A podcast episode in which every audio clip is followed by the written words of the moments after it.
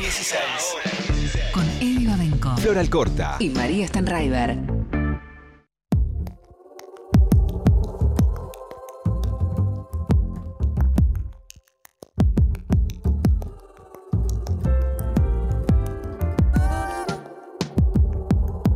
Hoy lo recibí. Trágicamente despersonalizado y despojado de todo carácter. Tu email, inmoral, insensible.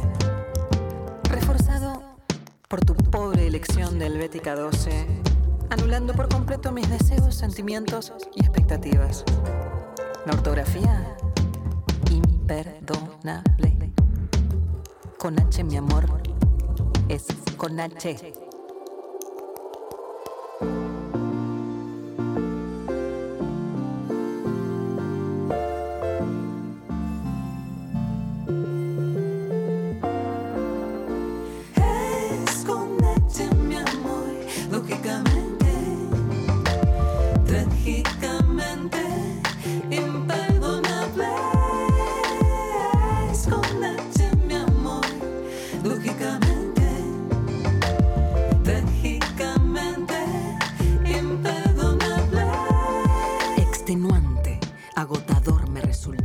bien, estamos escuchando un poquito de la música de Sofía Rey. Esta canción se llama Helvética 12 eh, y es eh, un gran placer para toda esa gente que se pone muy, muy, muy nerviosa cuando ve falta de ortografía. Ay, no, sí, la, la voy a tener como canción de cabecera cada vez que chateo. Yo reconozco que tengo ese prejuicio también, ¿no? Eh, de que ves a alguien que escribe así brutalmente, bestialmente y te agarra una cosa que no, no, es mucho. ¿Y no te pasa cuando le pifias que enseguida lo arreglas? No, no, no, pará, pará. Es Sí, quizás claro. del otro lado la otra persona piensa no falta. Claro. Más todavía. Bueno, vamos a, darle la, vamos a darle la bienvenida a Sofía. Bienvenida, ¿cómo estás? Hola Eddie, hola a todos. Gracias por venir, qué lindo tenerte acá. Charlamos muchas veces a la distancia. Es verdad. Hace mucho que no venías a, a Buenos Aires. Hace un montón que no venía a tocar a Buenos Aires, así que es. Y bueno, y, y esta vez encima es a, a hacer una gira por cinco provincias, así que felicidad total. Qué bueno. Bueno, vamos a charlar un poquito de esa, de esa gira, de este disco Umbral, que ya viene teniendo un recorrido, eh, ¿no? Desde el año pasado hasta, hasta acá. Habíamos hablado cuando, cuando salió. Contame un poco de la gira que vas a hacer. ¿A dónde vas a ir? Arrancamos acá en Buenos Aires, en Niceto, Sí. el 24 de 24. septiembre. Sí. Y mm, después vamos a Tucumán, a Santiago del Estero, a Córdoba. eh, volvemos a Buenos Aires y vamos a tocar eh, como invitados, toda la banda, como invitados de la bomba de tiempo eh, en el Conex. Y después nos vamos a Neuquén.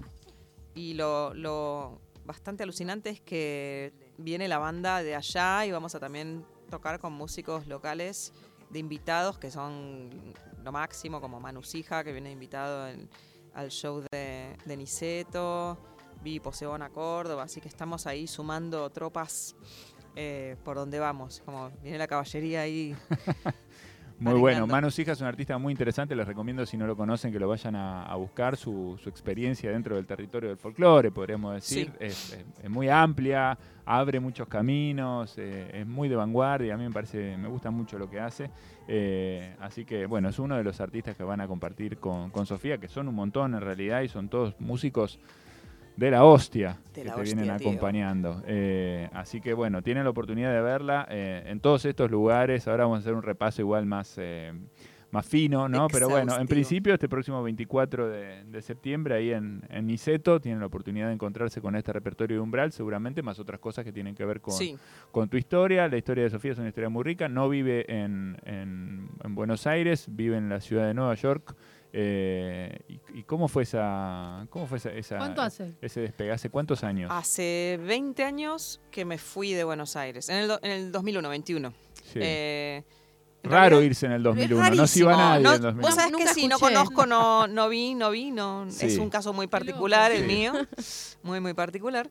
Eh, por supuesto tuvo que ver con, con la crisis, pero también porque hacía un tiempo que venía explorando todo lo que tenía que ver con músicas improvisadas, jazz, y, como con muchas ganas de desarrollar otra forma de cantar que era usando la voz más como un instrumento. Eh, ya había tenido un recorrido largo dentro de la música clásica acá en Argentina desde chica. Y mm, nada, Conservatorio Nacional, ópera, eh, música clásica contemporánea. Y, uh, ah, como le dice mi hermana, siempre me, me burla, todavía me hace bullying mi hermana, tendría que haber venido. ¿Te acuerdas cuando hacías eso que era infumable? Me decían. No, bueno, qué sé yo, hay gente que le gusta, no, ella no. No, no hay gente que le gusta. Claro, Ustedes, eh, ah, eh, eh, oh, ustedes creían. y digo, no, claro, no, eso no, eso solo a vos, Sofi, no. Bien, eh, eso lo abandoné, me fui por el mundo del jazz y la música contemporánea, qué sé yo, pero estaba como muy metida en el, todo lo que tenía que ver con improvisación y claro, había, ir, había que había que ir a la cuna y bueno, tuve la oportunidad de hacer una maestría en un programa en Boston, en un programa de jazz en el New England Conservatory que estaba increíble porque tenía unos profes, era un programa chico y tenía unos profesores que, que eran todos artistas y que mm, en vez de querer como hacer moldes de, de sí mismos en sus estudiantes, o de, bueno, no, mira, no, el jazz es así, eh, acá la novena bemol, siempre en todos los acordes, no, no, no, esto no lo he puesto. Era como lo contrario, era como, y vos- a ver qué hay por ahí, vos qué, y vos qué haces, y vos qué, te- ah, a ver, bueno, ¿por qué La no empezás a componer más- mucho más más, claro, súper recreativo, re... mm, todo el mundo compone, todos hacen arreglos, todos tocan 50 instrumentos, los cantantes, ah, no tenés letra en el tema, bueno, canta igual, eh, inventate una parte acá, bueno, así. a- Mucho a más lúdico, claro. palo y a la bolsa, pero muy creativo y muy también como mm, creo que a todos nos ayudó como a, a descubrir también que, que había más allá de lo que íbamos a buscar, también que, con qué contábamos. Y estuvo muy bueno por ese lado, me quedé un tiempo más en Boston. Y en el 2005, para mí el, el sueño del pibe igual era, de la piba, el sueño de la piba era ir a Nueva York porque era como, cada vez que iba me volvía loca, iba a ver 50 conciertos, no me alcanzaba las horas para salticar de un club a otro a ver a todos tus héroes de la vida, ¿viste? Era como, pero no puede ser, me perdí estos 10, sí, pero fuiste a ver 15. Eh, Era como todo un imposible, pero eh, bueno, eh, ahí era como, para mí era donde estaba eh, la cosa y me mudé, y empecé a hacer mucha música latinoamericana en Nueva York. Ya en Boston empecé a trabajar, eh, empecé a, a, laburar con músicos que estaban como haciendo reversiones de música tradicional afroperuana, me metí a full con la música afroperuana, me metí a full con la música afrocolombiana, me metí a full con música venezolana, Brasil, Cuba, gente que hacía música tradicional, pero también otros grupos que que también estaban en una búsqueda como de fusiones extrañas, de, qué sé yo, de forró del norte de Brasil con música electrónica, ¿viste? ¿Qué sé yo? Esas cosas que pasan Hubo en Nueva mucho York. de eso en los últimos años Hubo, también, hubo mucho, De ¿no? También los meterle- 2000 estuvieron como muy llenos de, de ese tipo de, claro, de, de búsquedas. Me voy, miro para el campo y, y igual tengo todo esto de... Sí, y le pongo unos beats. Y le el meto unos beats, Sí, claro. Pero te quería preguntar cómo fue la recepción de eso. ¿Cómo, cómo sentiste que veían esa, esa música latinoamericana que vos proponías con tus compañeros y compañeras?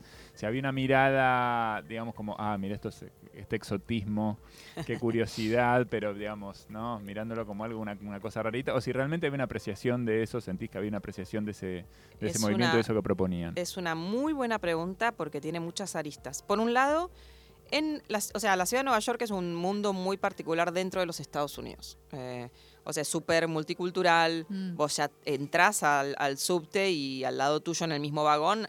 O sea, El hay mundo gente de- completo. todo- está el 30 mundo, ahí 30 está el mundo. Hay claro. 50 La Feria de las nacionalidades, Naciones. la Feria de las Naciones, eh, gente que habla no sé, no sé cuántos idiomas.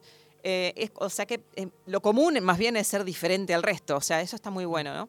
Y entonces se aprecia mucho lo diverso, por un lado, pero por otro también hay esta cosa de, mm, de, ser visto, o sea, de- de que hay que adaptarse un poco a cómo los otros te ven y cuál es esa identidad que te inculcan, que tal vez no es la tuya. Como que me digas, ah, ah, sos latina, entonces eh, comes frijoles y bailas Jennifer danza. López. Ah, caliente. Y yo decís, no, ni caliente, ni a los frijoles, en casa comíamos milangas, nada que ver, qué sé yo, no, es otra onda. El sur de Sudamérica tiene una cultura muy distinta al norte de Sudamérica, ni hablar del Caribe, que es lo que más, eh, lo que más está, ¿viste? Ya, porque Puerto, tiene mucho Puerto Rico. Claro, mucho- lo tienen más cerca eso Y también. mucho ¿no? México metido. O sea, lo, lati- lo, lo que se llama latin, la cultura latin, que, que no es latinoamericana, realmente es diferente, es una cultura muy asociada a Centroamérica, a, a tal cual, eh, Re- República Dominicana, Cuba, Puerto Rico.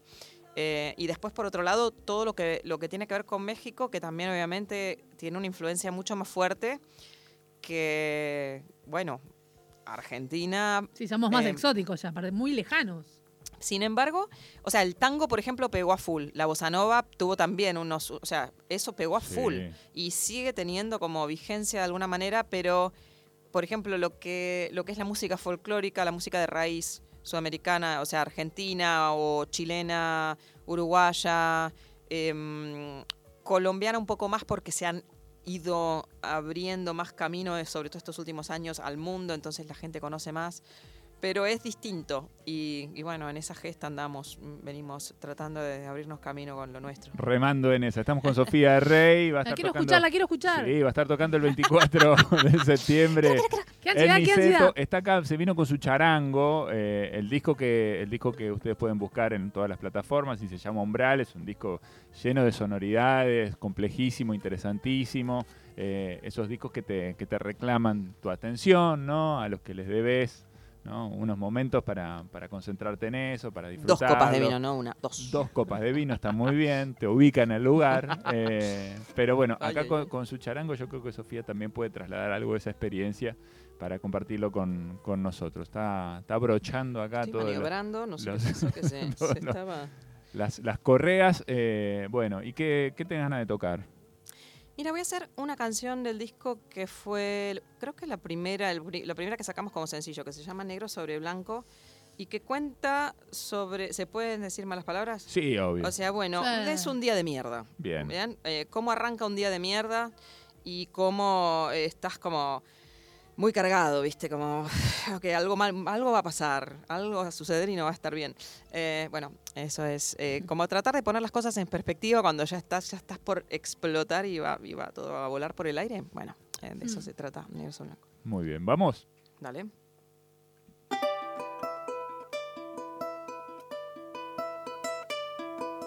Comenzó en la mañana de hoy sin saber.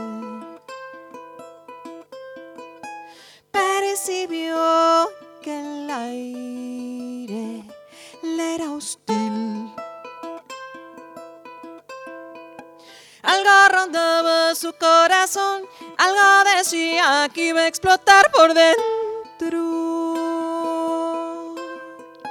Algo rondaba su corazón, algo decía que iba a explotar por dentro.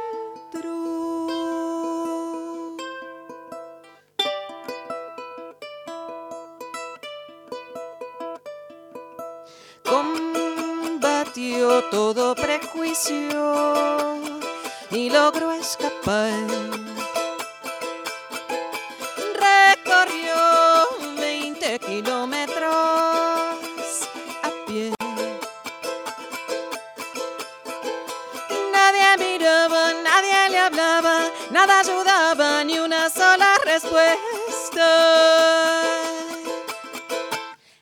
Sobre blanco.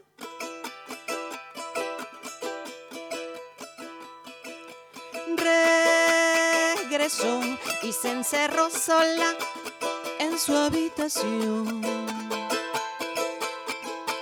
Releyó 30 cuadernos, practicó. No había palabras, no había consuelo, ni una llamada que le diera respuesta. Ay de ti, ay de ti,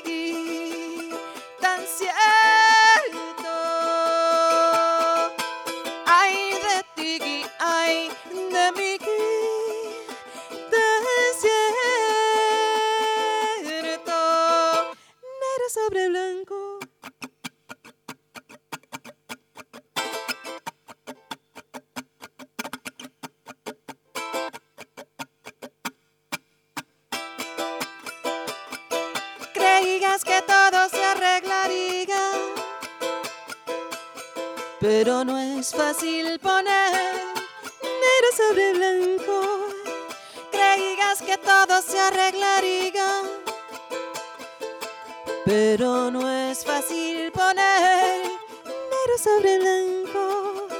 creías que todo se arreglaría. Pero no es fácil poner. Bien.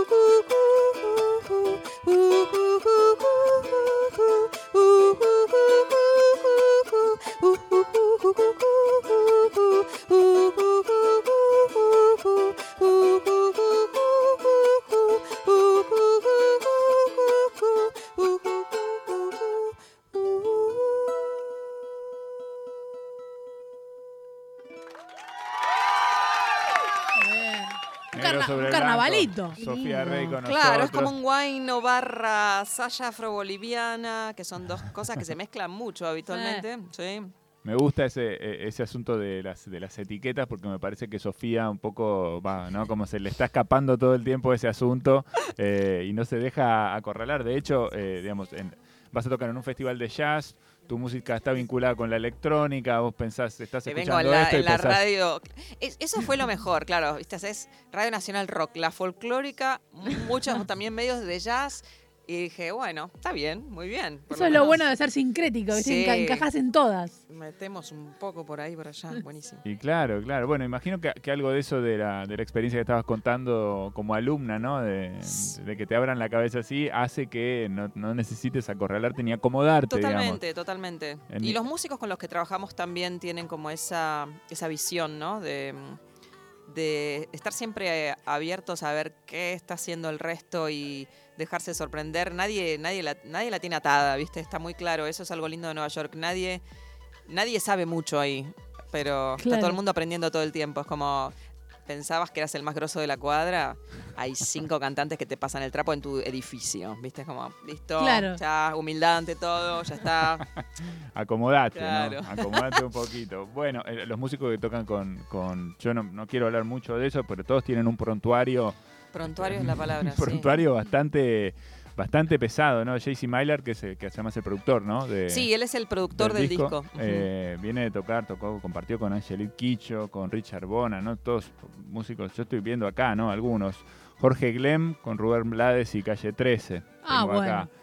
Federico Tranca. Peña con Michelle de Gioncello, que es una bestia. eh, tocó acá en Buenos Aires y con Maxwell. Está desaparecido Maxwell, hace mucho que no sé es nada. de verdad él, eso, no sé. Pero, ¿El de tipo- Something Something ese? Claro, Ah, es un muy, montón. muy, muy interesante, ¿no? Este, bueno, eh, además de Manusija, Facundo Guevara, que se suma también acá. No, Facu ¿No? va a poder no. al Ah, final, mira, lamentablemente. O sea, himos- hicimos muchas cosas juntos Sí. y me encanta, o sea, qué lindo que es tocar con Facu, es uno de los próceres de, de la percusión, Percusión. y del ritmo eh, acá en Argentina, porque aparte conoce mucho de la música de raíz, pero también le- lo, lo rearma y lo tira para otros lugares súper lindos. Pero bueno, no va a ser la partida esta vez. Esta vez no va, no va a estar, pero bueno, digo, son todos músicos que vienen con una trayectoria y un peso específico, ¿no? Enorme, así que está Total. bueno, me imagino te debes sentir como también como cuidada en las espaldas, ¿no? Sí, Sabiendo que- sabiendo no, que te vienen- totalmente. te vienen acompañando por ahí, por ese camino. Espectacular, la Pensaba un poco en, en que tu tarea también es docente. Eh, ¿Cuánto de eso, de esa experiencia que nos estabas contando recién sentís que puedes volcar ahí también cuando, cuando trabajas con tus alumnos? Contá un poco si querés de qué se trata tu tarea docente. Sí, bueno, hice, yo soy profesora hace muchos años, pero en este momento estoy enseñando en el Clive Davis Institute, que es eh, parte de Tisch, que es la Escuela de Artes de la Universidad de Nueva York, o sea, de New York University. Em, es un lugar súper interesante porque tenemos como los la, la carrera de cine está vinculada también a la carrera de, de, o sea, lo que estamos haciendo nosotros en el instituto. Y es un instituto que plantea eh, que para desarrollarse en este momento, año 2022, como músico o como artista o como alguien que va a estar dentro de la industria, eh, realmente tenés que ir más allá de, de aprender a tocar un instrumento o aprender a cantar, sino que tenés que aprender a producir, tenés que aprender a ser tu propio ingeniero de sonido o tener unas nociones importantes de eso, tenés que eh, saber escribir muy bien, está bueno, viste, nada de con H cuando no iba, viste, eso me gusta, y estoy, me siento en mi salsa. Eh, les enseñan, tiene todo un componente de periodismo musical, eh, leen mucho también y, y aprenden mucho sobre qué sucedió antes que ellos, que me parece clave, ¿no? Es como que, bueno, no veniste de un repollo, o sea, pasaron mil cosas para que vos estés hoy haciendo música año 2022 vinieron todas estas personas, ¿no? Que hicieron eh, cosas increíbles antes.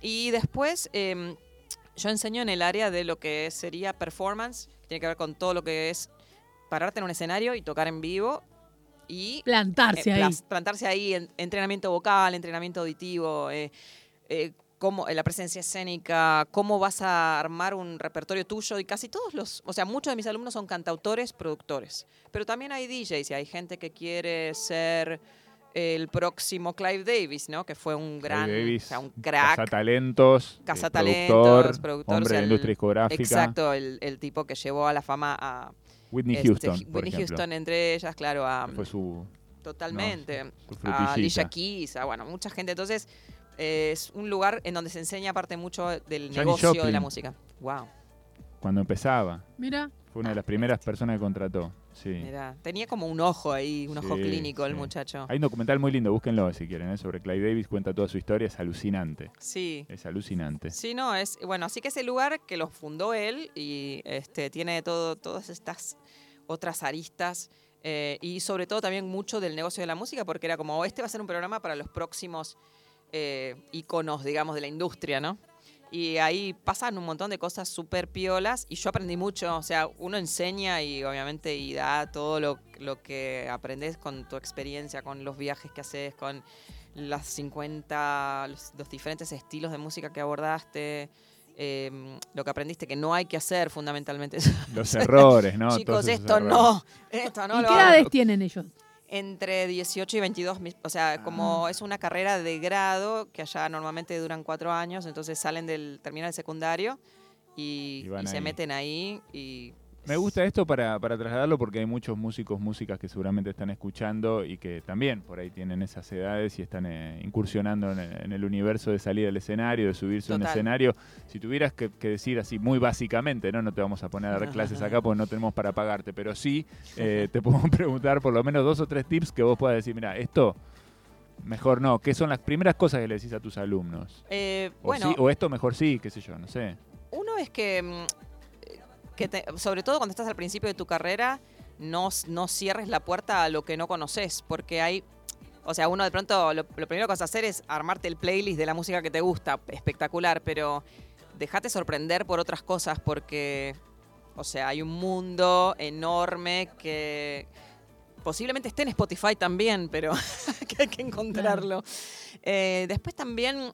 eh, creo que es, es importante el tema de la preparación, porque acá sí ya se juega no estar solamente en las redes sociales subiendo videos a Instagram, que es muy importante, TikTok fundamental, pero también hay otro recorrido que es mm, solitario y que, y que requiere de esas horas eh, Práctica. de práctica y de Horas culo, ¿no? horas culo. Hay mucha hora culo que no hay, que no Seguro. tiene, que no la puedes eludir y que es muy importante porque mm, a la hora de, ¿no? Cuando tengas esa oportunidad de tocar, de salir a tocar, te van a venir eh, espectacularmente bien, sin, sin duda. Horas culo. Hashtag horas culo. Bueno, tómalo ahí.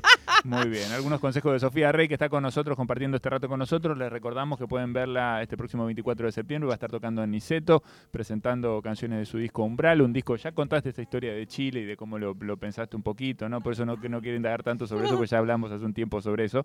Eh, pero es un disco que de alguna manera se armó así, ¿no? En un viaje por Chile que, que te trajo como unas sonoridades y unas ideas. Sí, tenía justamente el charango, o sea que al- algunas cosas, algunas líneas, algunas ideas sí vinieron con esa fuente, pero el disco en realidad está basado, o sea, las canciones fueron compuestas muchas con, con un equipo muy básico, pero que con el que yo vengo eh, tocando en vivo hace muchos años, que es una máquina de efectos que tiene armonizadores, o sea, un armonizador para que te des una idea, vos cantás una nota y el armonizador te arma un acorde que vos predeterminás. O sea, decís, no, yo quiero una, una tercera arriba, una quinta abajo, no sé cuánto al costado. Entonces suenan cuatro voces Sí, de repente. como si fuera vos misma un es, coro. es re lindo, ¿viste? Tenés un corito ahí. Ay, re esquizofrénico, me encanta. Es re esquizo, total, sí. Entonces somos muchas, ¿viste? ¡Ah, min! Y bueno, podés as- armarlo, ¿no? Un poco diseñarlo para cada canción. A mí me gusta mucho eso. Cada canción tiene como sus elementos. Después puedes usar sonidos de radio, sonidos de megáfonos, sonidos de afinadores, que está muy bueno porque ah, mucha gente dice, ah, el autotune, qué cagada es por, para la gente que no sabe cantar y entonces sí, pero no, porque ya se convirtió en un efecto más, en una, en una o en algo más que, que es un Sí, sonido es un espectacular. pedal. Claro, que podés hacer cosas recopadas mucho. con Sí. eso. Yo Es- estoy en contra total. en contra. Y él. O sea, no. en contra de, de- de no, de no poder zafar de él, te entiendo. Pero hay cosas que puedes hacer con el autotune que son espectaculares. Yo me estoy entreteniendo mucho ahora con eso. Em, y bueno, por ejemplo, eso y, y delays y flangers y todo tipo de cosas. Y por otro lado, una maquinita que es una lupera que lo que haces con eso es secuenciar tu propia voz en vivo. Eh, ibas grabando una capa y arriba grabas otra capa. Y yo tenía una máquina nueva que me permitía que las distintas capas fueran de distintos largos. Que eso era como re novedoso para mí en ese momento. Era como, "¡Ah! este Lego está mucho mejor. ¡Uh! puedo armar otro tipo de estructuras. Qué lindo. Y bueno, y empecé a, a componer un montón con, con esto, que fue lo que me llevé a Chile también. Y estaba bueno porque, por más que yo toco un poco de distintos instrumentos, de charango, de piano, de percusión, la voz para mí es un instrumento que me, que, digamos, con el que puedo abar- abarcar mucho más a nivel de texturas, a nivel de ritmos, a nivel... Es como que me traduce más fácil cualquier idea. Y me, me resirvió como para armar las estructuras de todos estos temas que después, bueno, ahora son...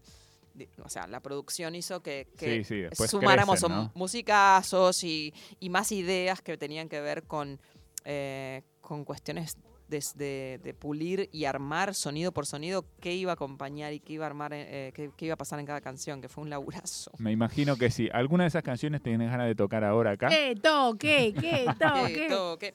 Bueno, dale, mira, vamos a hacer una, vamos. eh, Vamos, porque ya plural. son muchas ellas. Claro. Ellas, Claro, Sofía, ya. Eugenia, todas. Claro, ella ya, ya, eh, ya está. Es, es problemático, esto lo, lo- lo digo mucho, tengo que consultarlo con mi psicoanalista. Eh, ¿Por qué Ten- hablo en ¿Tenés, tenés, plural? eh, tenés Frank allá? ¿Tenés? eh, No, no, tuve, he tenido, pero no, no, no anduvo muy bien, no anduvo muy bien, no. Eh, hay que encontrar otras personas nuevas. eh, ¿Era para nuevos argentina? recorridos.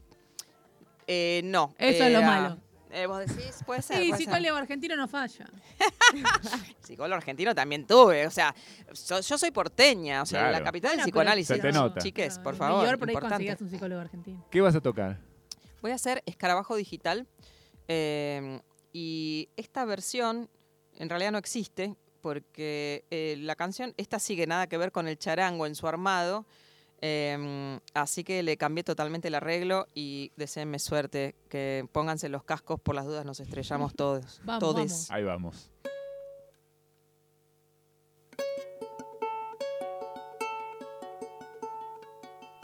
ceros y unos.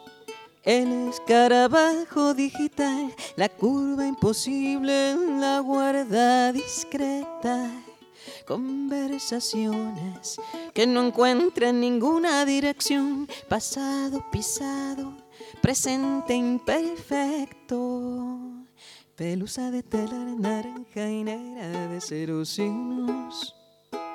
Humo en la piedra y más leña al fuego. Barajar y dar el dedo en la tecla. El dedo en la tecla con el fin de dar el dedo en la tecla. Librarse del miedo, barajar y dar el dedo en la tecla. El dedo en la tecla con el fin de dar el dedo en la tecla. Salir del enredo.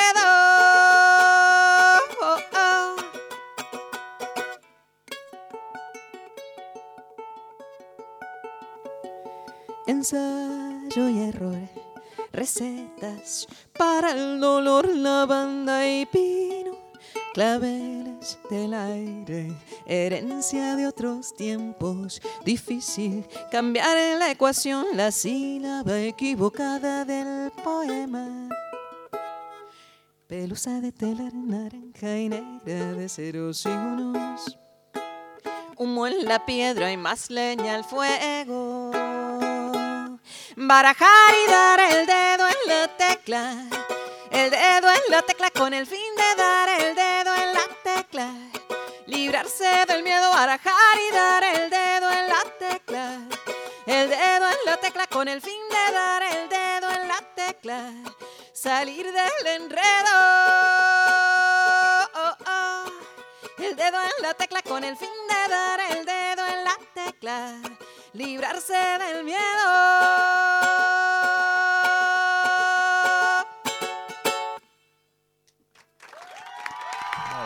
Escarabajo ¿Cómo digital. será, ¿Cómo será ensayada eh, si salió tan bien con esta nueva... No, me pego cada tropezón. Yo les voy a decir, chicos, este no es un instrumento sencillo. Me Eh, yo- imagino. yo, quisiera, claro, No. estaría bien. Una guitarra es como no, más amable, esto tiene Pero sí es un cuerdas. instrumento práctico. Estábamos medio riéndonos acá un poquito antes porque era como todos los deditos chiquititos adentro de estos, de estos tiene- pedacitos, todo muy chiquitito para tiene poner. mucha, mucha, es muy meticuloso, mañoso, es mañoso. el. Mañoso. Pero para viajar, Ah, espectacular. Fue la primera decisión. Por encima de todo lo demás era portátil, portátil, portátil. Claro, Podría, haber- podría haberme hecho la vida más fácil con un ukelele. sí. Pero- Cuatro cuerditas, tinky, tinky, tinky, tenés los acordes. No, no, porque si podés hacerte, si podés rascarte la oreja izquierda con la mano derecha, eso, eso lo voy a hacer yo, seguro. Muy bien. Bueno, Sofía Rey con nosotros. Gracias, Sofía, por venir. Un placer tenerte Mil gracias a ustedes, siempre es nada, súper divertido eh, conversar y, y estar, bueno, ahora nada, verles finalmente sus hermosos rostros. Cara a cara. Sacamos muchas veces al aire porque siempre soñamos con que nos invite a la casa Sí. cuando viajamos. Chicos, están totalmente invitados. Nosotros siempre decimos, esta, Es todos los difícil. artistas que vienen afuera, eh, nota, nota, nota, que nos quieran. Hay que un, nos hay, un, quieran. hay un departamento para ustedes en Brooklyn, siempre, bien. siempre dispuesto. Me riegan las plantas, es tuyo, es Bueno, suyo. Muy bien, perfecto. Bueno, Sofía, un placer una vez más. Gracias, Sofía Rey con Gracias. nosotros. Pueden ir a verla si tienen ganas, a ver Vengan, este disco Niceto. Umbral, 24 de septiembre en Niceto. Para la gente que está también. para la gente que está en Tucumán en este momento escuchándonos también, va a Tucumán para pa- participar de septiembre musical. 29 Es de septiembre es gratis. Después Festival Internacional de Jazz de Santiago del Estero. También 30 gratis, en un parque Mirá qué bueno. hermoso, sí señores. Divino. Y después Córdoba, en Pez En Pez Volcán. Primero de octubre y en Neuquén, 7 de octubre, la gira de Sofía por estos días en, en la Argentina. Un placer, Sofía, gracias. ¿eh? Igual, muchas gracias a ustedes. Sofía Rey pasando por ahora 16.